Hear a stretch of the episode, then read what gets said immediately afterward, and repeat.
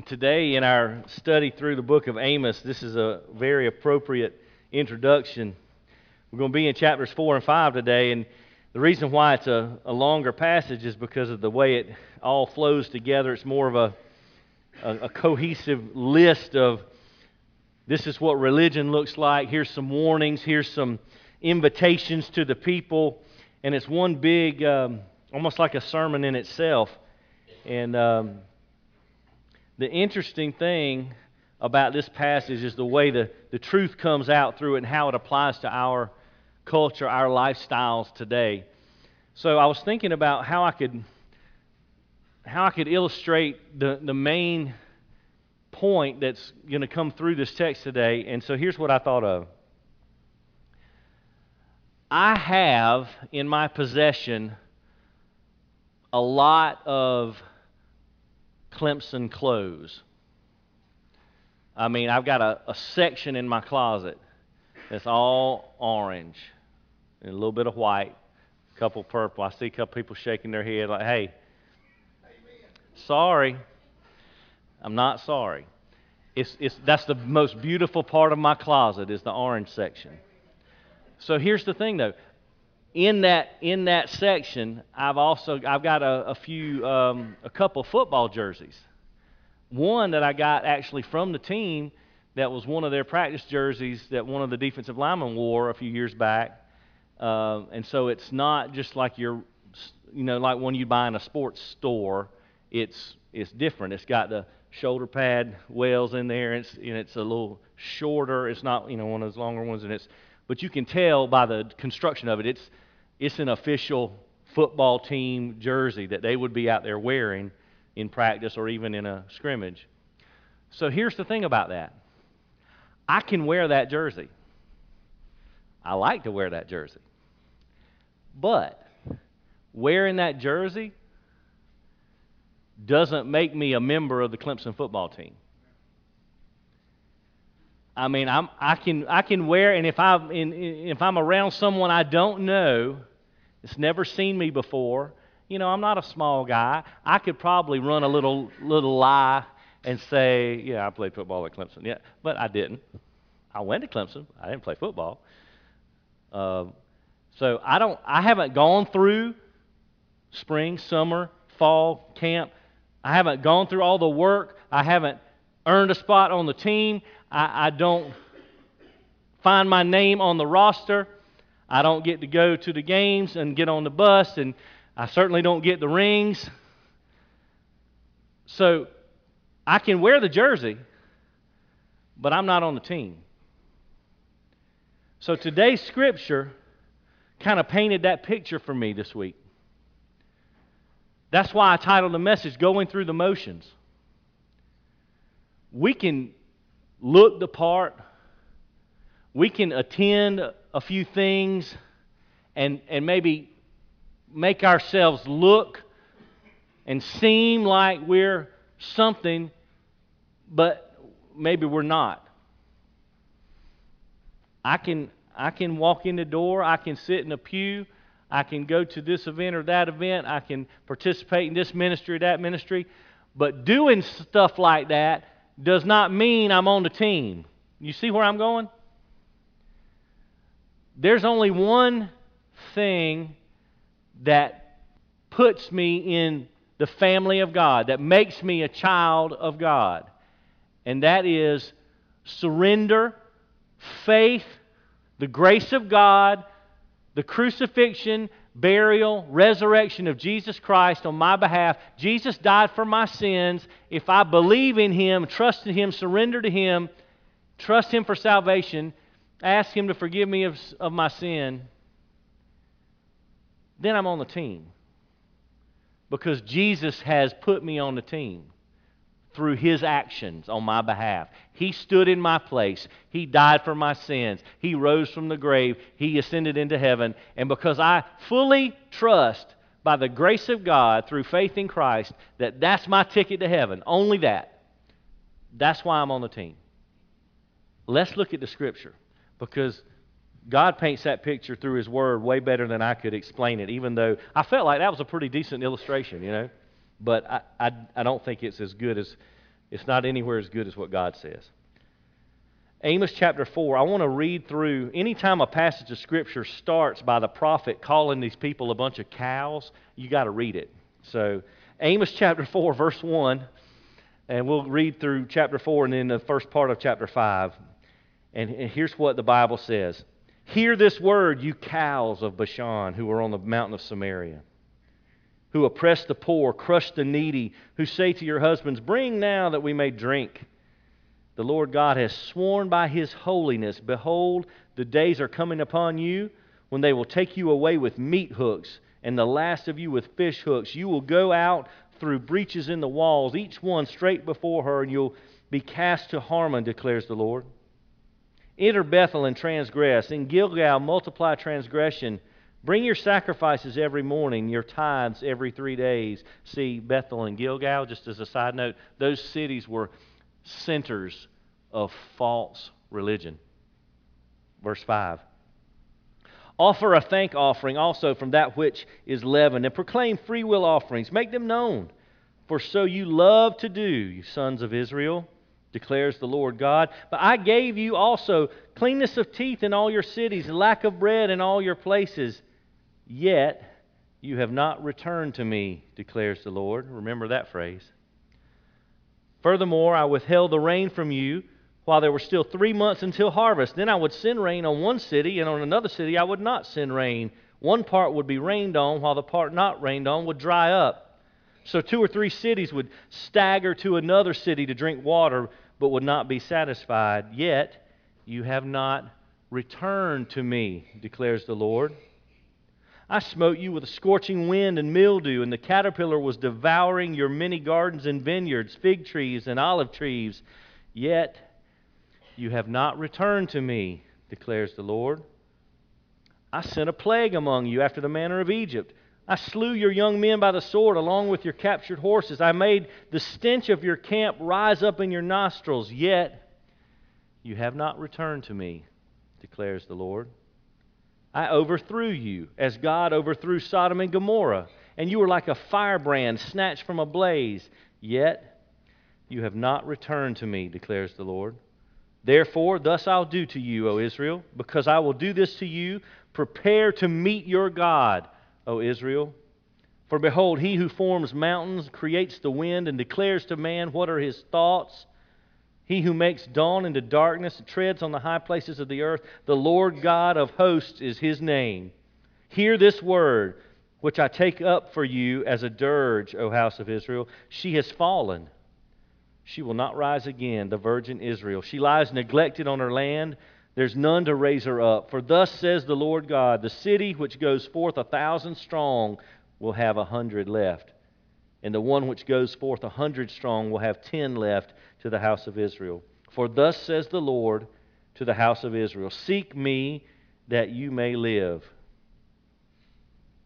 But do not resort to Bethel. Do not come to Gilgal, nor cross over to Beersheba. For Gilgal will certainly go into captivity. Bethel will come to trouble. Seek the Lord that you may live, or he will break forth like a fire O house of Joseph, and it will consume with none to quench it for Bethel, for those who turn justice into wormwood and cast righteousness down to the earth. He who made the Pleiades and Orion and changes deep darkness into morning, who also darkens day into night, who calls for the waters of the sea and pours them out on the surface of the earth. The Lord is his name. It is he who flashes forth with destruction upon the strong, so that destruction comes upon the fortress.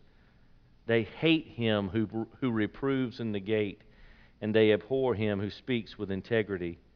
Therefore, because you impose heavy rent on the poor and exact a tribute of grain from them, though you have built houses of well hewn stone, yet you will not live in them. You have planted pleasant vineyards, yet you will not drink their wine. For I know your transgressions are many, and your sins are great you who distress the righteous and accept bribes and turn aside the poor in the gate.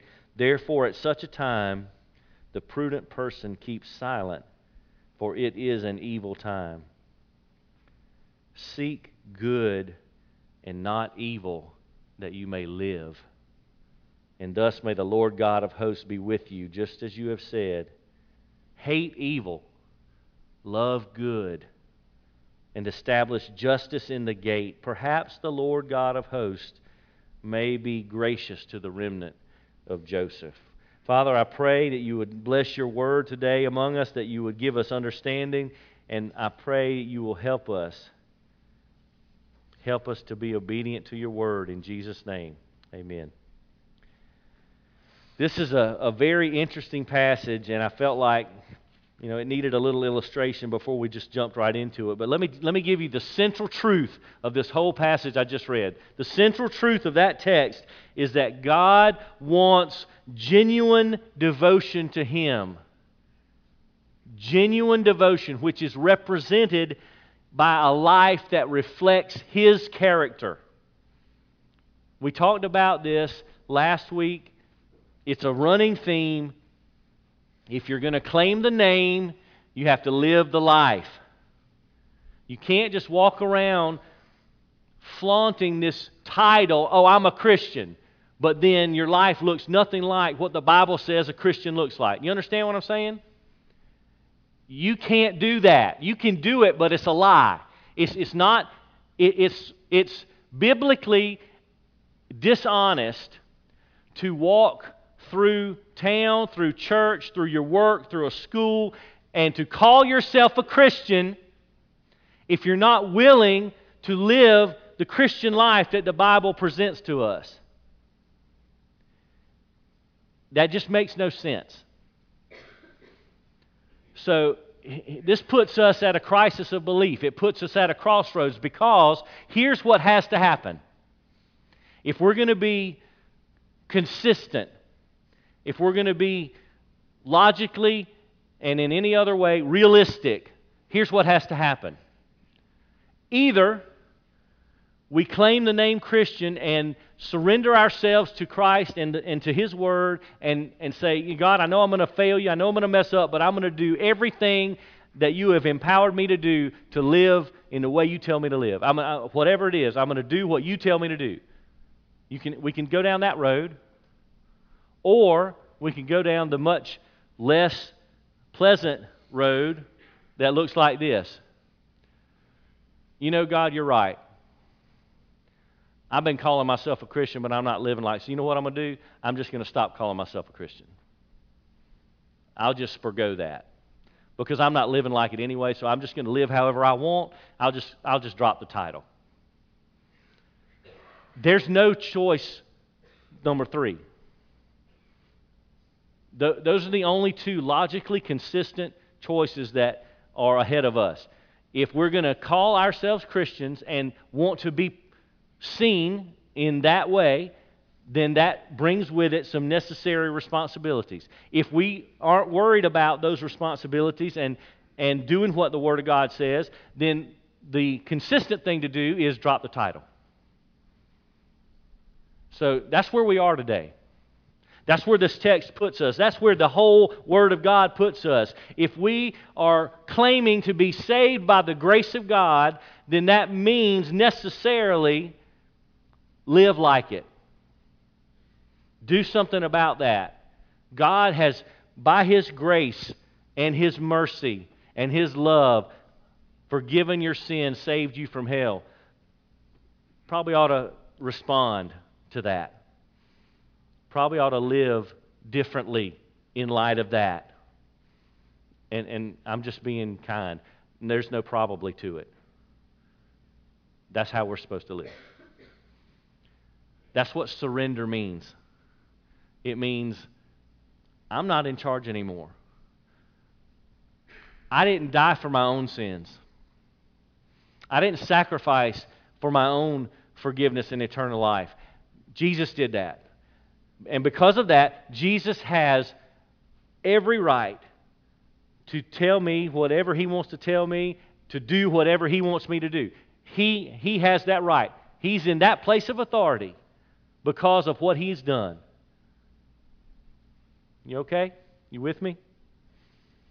So, this text here, I'm just going to give you three sections, three uh, categories, so to speak. There's three centers of false religion. So, number one, there's three centers of false religion that lead us to our text or through our text today Bethel, Gilgal, and Beersheba. And Bethel is singled out somewhat because that's where Amos first arrived. When he brought this prophecy to the people, that's the first place he went. And so he, he didn't back up, he didn't stutter. He went straight into the center of the false religion, this, this uh, and, and really that's almost redundant, false religion, because religion in itself is just man's attempt to try to get to heaven without God. It's an appearance. That's what religion is. So there's three centers of false religion first, these three cities. Number two, there's three characteristics of false religion. So you have, first of all, religion mixed with corruption. So let's look at that a little bit. Religion mixed with corruption. So the very first address here in this text, when, when Amos says, hey, you cows, um, that'll get your attention. I, am not, you know, I'm not fully experienced in life at my age yet, but uh, I know better than to walk into a, a gathering of ladies and address them as cows. I, I do know that much. That's not what you do. If you value your life, you don't do that. But that's how he leads off, you cows of Bashan. And then he, he says, he's not just going to call them this name, he's going to define what he means. Look at the actions, the characteristics of false religion, this religion mixed with corruption. You oppress the poor. You crush the needy. You subvert the family. So you're going to be dealt with violently. Over in chapter 5, this, this same theme, over in chapter 5, verse 7, Amos says, You turn justice into wormwood. That word wormwood means bitterness. So there's no justice, it's a mockery of justice. You cast righteousness down to the earth. Verse 10 says, You hate him who reproves in court. In other words, the person who calls you to account, you don't like them. The truth hurts. So when you're in a, a court proceeding and someone unleashes some truth on you and it's negative toward you, you don't like them because they've, well, they've told the truth. You despise the one who tells the truth, it says in verse 10. You trample on the poor. You oppress the righteous. You deprive the poor of justice. You know, what's interesting is there's a very similar theme over in the New Testament. And I'll just read a couple of these verses to you. This is what we're supposed to be doing. 2 Peter, verse 1, uh, I'm sorry, chapter 1, verse 5. Peter tells God's people, for this reason, applying all diligence in your faith, supply moral excellence. So add to your faith. It's not just enough to believe. You should be cultivating your belief into characteristics that look like Jesus. Add moral excellence, knowledge, self control, perseverance, godliness, brotherly kindness, love. And, and Peter says if these qualities are yours and are increasing, then they render you not useless, not unfruitful in the true knowledge of, of Christ. But then he says, if you lack these qualities, then you're blind, you're short sighted, you've forgotten the fact you've been purified from your former sins. So, this theme is not just in the Old Testament prophets, it's in other parts of Scripture as well. The point is, a characteristic of false religion is corruption. There's not honesty in your dealings. The second part of that characteristic there of false religion, it's religion without a recognition of sin. Look at chapter 4, verses 4 and 5. The prophet says to go to these cities, this center of false religion. Go ahead and sin. Multiply your sins, it says. Bring your sacrifices every morning, your tithes. So here's what's happening lacking a recognition of sin means you're going to keep going to church. This is good. You need to listen to this right here. You're going to keep going to church and you're going to go through the motions, check the boxes, keep up the appearance. Oh, but you're going to keep on sinning. You're not going to change your lifestyle at all. You're going to keep sinning, living however you want, with no regard for God or His Word, but you're also going to be at church every Sunday. Maybe even throw in a Wednesday. But from Monday to Saturday, no difference in you and the rest of the world. Oh, but but I'm going to check the boxes. I'm going to legalistically observe the law and the traditions and and get this, I'm going to brag about my offerings. See that in verse 5? Offer a thank offering, proclaim free will offerings, and make them known. So, in other words, every time I drop something in a plate, I'm going to get an envelope, I'm going to fill it out, and I'm going to write big letters. Everybody can see my name, big numbers. Everybody see what I put in there. And then I'm, uh, oh, oops, I dropped it on the floor. Here, let me pick that up so you can see it before I drop it in there. I'm to I'm to brag about what I'm putting in the offering plate. And let me just take that a step further. The day I believe God Almighty needs my money to do His work,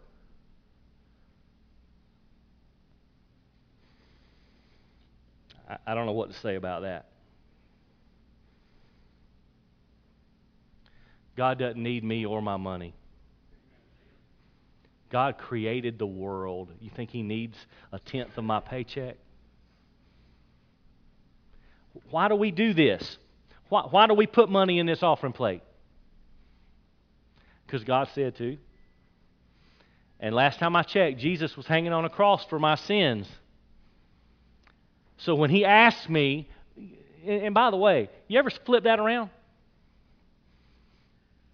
God asks asks for 10%, for a tithe.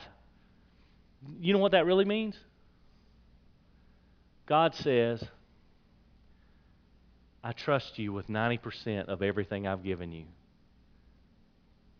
Just, just put 10% of it here, just so you know you can trust me to provide for everything you need.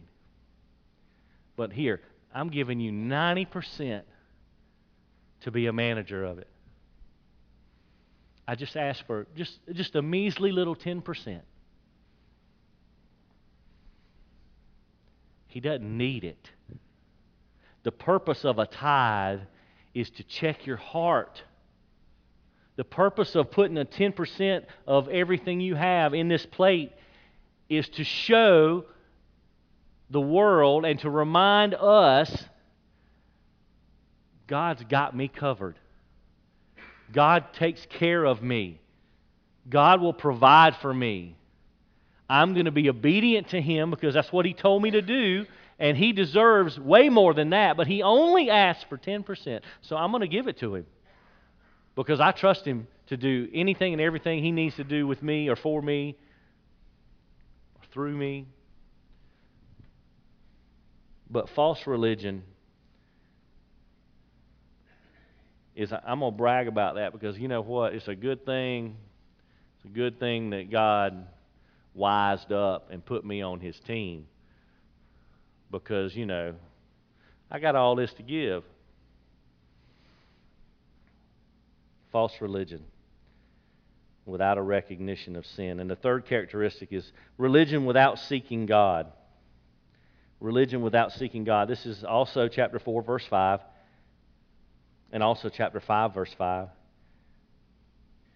They're going to go, they have to be told not to go to the centers of false religion. They, verse 5 in chapter 5 says, Do not resort to Bethel. Do not come to Gilgal. Do not cross over to Beersheba. That's the centers of false religion. And see, when you're not seeking God, you're bragging about what you give. That's a glory for man, not a glory for God. We're, it's like we're seeking the culture of the church instead of the God of the church. Some, I found it to be true. It seems like sometimes we, we like, we like the, just the, the community, the culture in the church, but we're not so much concerned about the God of the church. We just like I like being there. I like hanging out with the people. I like what we do, you know. But you know, I'm not worried about the spiritual part. I'm not worried about you know being in a small group and being in Bible study and you know praying for each. I'm not worried about all that nonsense. I just I like kind of hanging out. You know, it's a social it's a social outing on Sunday morning.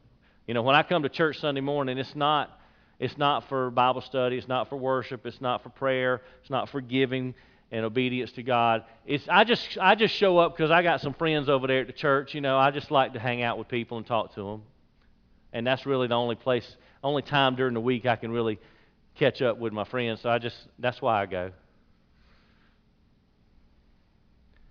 That's not why the church exists. That's not who the church is. And, and Amos's point to, to the people here and to us today is if that's your direction, if that's why you come to church, well, I just want to catch up with my buddies, so that's why I'm coming to church, just stay home. Just stay, just stay home.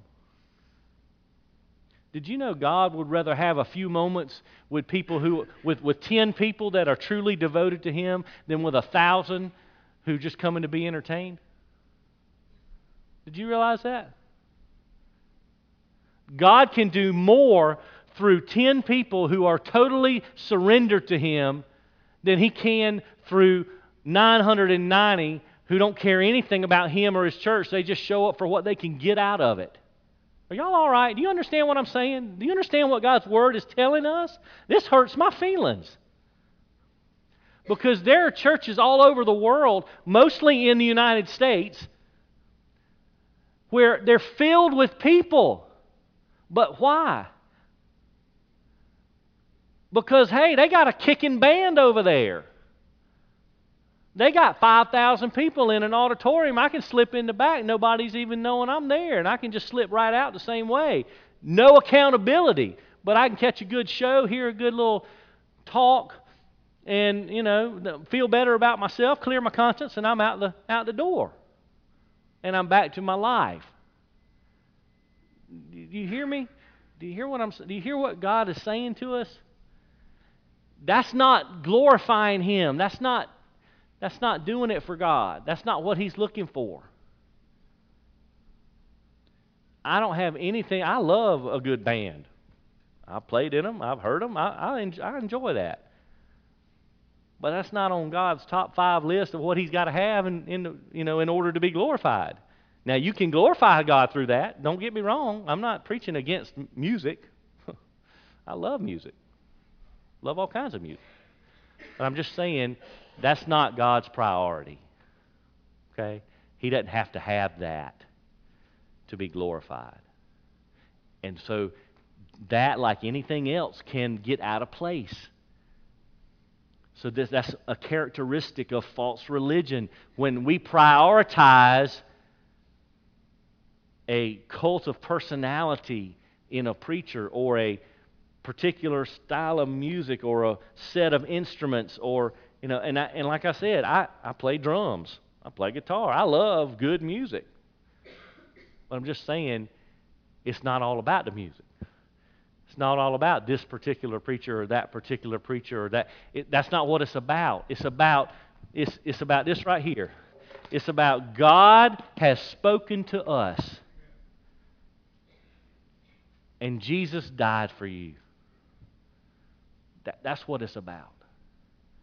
Okay? I mean, we could, we could pack, we could, we could build a building 10 times this size and pack it out. We could have the state of the art lights. We could have state of the art sound. We could hire musicians and have the best band in the state of South Carolina. And we could pack this place every single Sunday with thousands of people. But if we're not preaching the Word of God and surrendering to Jesus Christ, it does not matter. Not one bit. Now, if we can do all that and preach the gospel and, and see those waters back there flowing every, every week because people are being saved and baptized, great. Let's rock out. That's fine, fine with me. But we got to make sure our priorities stay true to the Word. true to the Word. Now, the final part of this whole passage, we've had centers of false religion, characteristics of false religion, but the final portion here that's scattered throughout these two chapters is a set of warnings and a set of invitations. Uh, and as I read through the passage, I, I tried to key, key you in on those phrases there because this one phrase is repeated six times. I'm sorry, five times in, in chapter 4. And, and it's, the first one's in, in verse 6, chapter 4, verse 6. And then you see it again in verse 8 and verse 9 and verse 10 and verse 11. God goes through this list of things. I've done this, I've done this, I've done this. And every time he, he closes with this phrase, Yet you have not returned to me. It's almost as if God is standing in heaven looking over his people and saying, What am I going to have to do to get your attention? How bad does it have to get? Are, are you, are you paying attention? God, God is almost screaming from heaven. I thought when this happened to you, you would take notice. I thought when you had to go through this terrible challenge, you, your eyes would be open. Again and again and again. I did this. I sent that. You suffered this. Yet you have not returned. I like to call it the, the 912 phenomenon. Because you know what happened on 9 11. And on 912, the whole country was paying attention. 9 11 was on a Tuesday. 9 16 was the following Sunday. Couldn't get in a church, they were packed. The first Sunday after 9 11, and I've, I've said this several times before couldn't get into church because everybody wanted to be there because they knew something needed to happen. Well, guess what happened the following Sunday on September 23rd? Everything was back to normal. It took all of a week and a half. The whole it was like you're going along, here's your attendance. Get to 916, boom. And then 923, back down here. It was a blip on the radar something that catastrophic, what, what does it take for God to get our attention? Honestly. How many warnings does He have to give us? How many catastrophes have to happen before now, I'm not talking about the world, I'm talking about God's people. This is addressed to God's people. What has to happen for God's people will wake up and be serious about following Christ? What, what's got to happen? How bad does it have to get before something will jar your world enough to where you realize, hey, God's pretty serious? Maybe I should reevaluate my direction in life because there's some stuff happening here. I, I don't know what it's going to take, but over and over and over again, he gives us warnings. This, this prophecy was written 750 years before Jesus Christ was born. That means we're getting close to 3,000 years from today since this was written. What's got to happen? You know what all's happened in the last 3,000 years? A lot. What's it going to take for us to wise up and wake up? Every, every time, yet you have not returned to me. That's the whole reason disasters happen. They're given to us, they're allowed to be uh, given to us by God so people can wake up, turn from our sin, and seek Him. He keeps saying that also. You see that as we move through the passage. Verse 4 in chapter 5 Seek me that you may live. And he doesn't just say it once. Verse 6 Seek the Lord that you may live. And that's not all he says. Verse 14 Seek good and not evil, that you may live. It's over and over and over again. Verse 15 hate evil, love good, establish justice in the gate. Perhaps the Lord God of hosts may be gracious to the remnant of Joseph. Perhaps. See, the interesting thing about God's Word is we can read it and study it and, and with, with pretty, pretty good level of certainty we can, we can read and study God's Word and we can see the central truth of the text of Scripture. That's what I shared with you at the outset. That this is what God desires. He wants genuine devotion that is represented by lives that show off His character. Okay? We're supposed to live like Jesus. That's, that's our goal. We're going to fall short, but that's our goal. Live like Jesus. So, you know what happens when you preach a word like this? The central truth of the text of Scripture becomes the central truth of the sermon. That's how that works. So, if God desires genuine devotion that is represented by lives that are molded after His character, that means God's children, us, have to live lives characterized by godliness. Because you know what that does? When we live godly lives, that shows evidence of regeneration. You know what regeneration is? It's a Bible word. It means you're saved. So, so let, let's just boil this down real quick. You're telling me that if I surrender to Jesus and live like Jesus, then my life is going to show evidence that I belong to Jesus? Yeah, that's exactly what I'm telling you. That sounds pretty reasonable, doesn't it? If I have surrendered to Jesus and then I'm living for Jesus, then my life is supposed to look like Jesus. That's what God wants from us. That's what He's been warning His people uh, for, for, the, for the at least the past 3,000 years, longer than that. That's what God is, is asking of us. Surrender to Jesus Christ. Live for Jesus Christ. Then look like Jesus Christ. How, how else do you believe we're ever going to make a dent in this thing called the Great Commission, where we're supposed to be making disciples of all nations? How is that going to happen if we're not living like Jesus and looking like Jesus? So when we share the gospel verbally, you know what that does? Our life gives credibility to our message. You see how that works? You know what the, the, the best proof of the truth of the gospel is? It's the Christian that's living the gospel. Not just, not just saying it.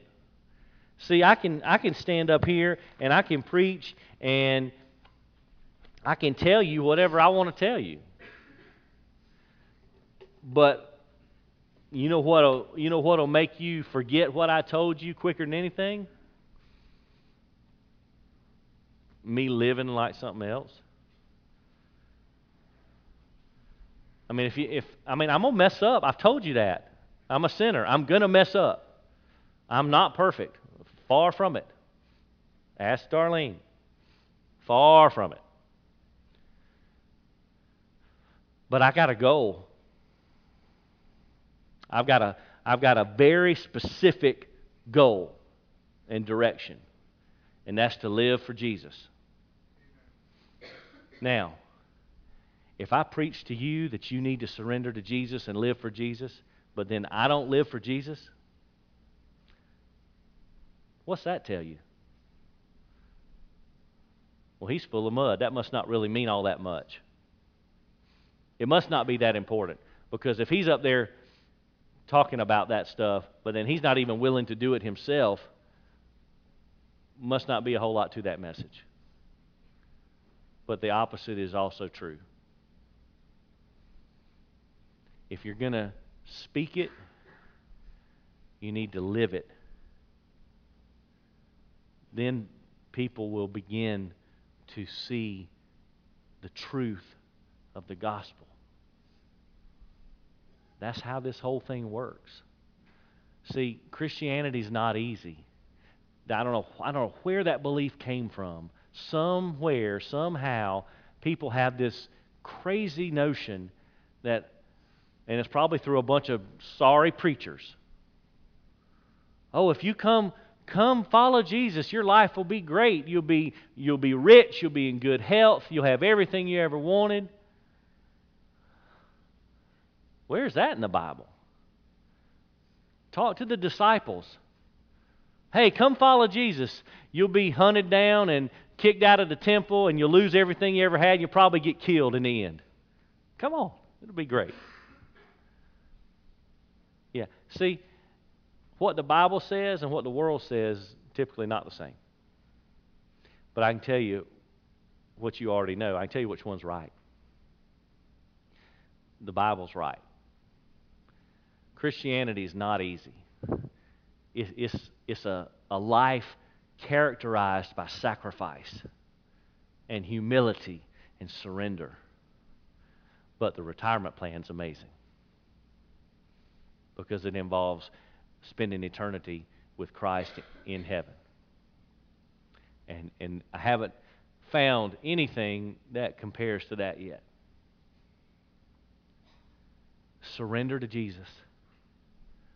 Live for Jesus look like Jesus. And tell somebody. Let's pray.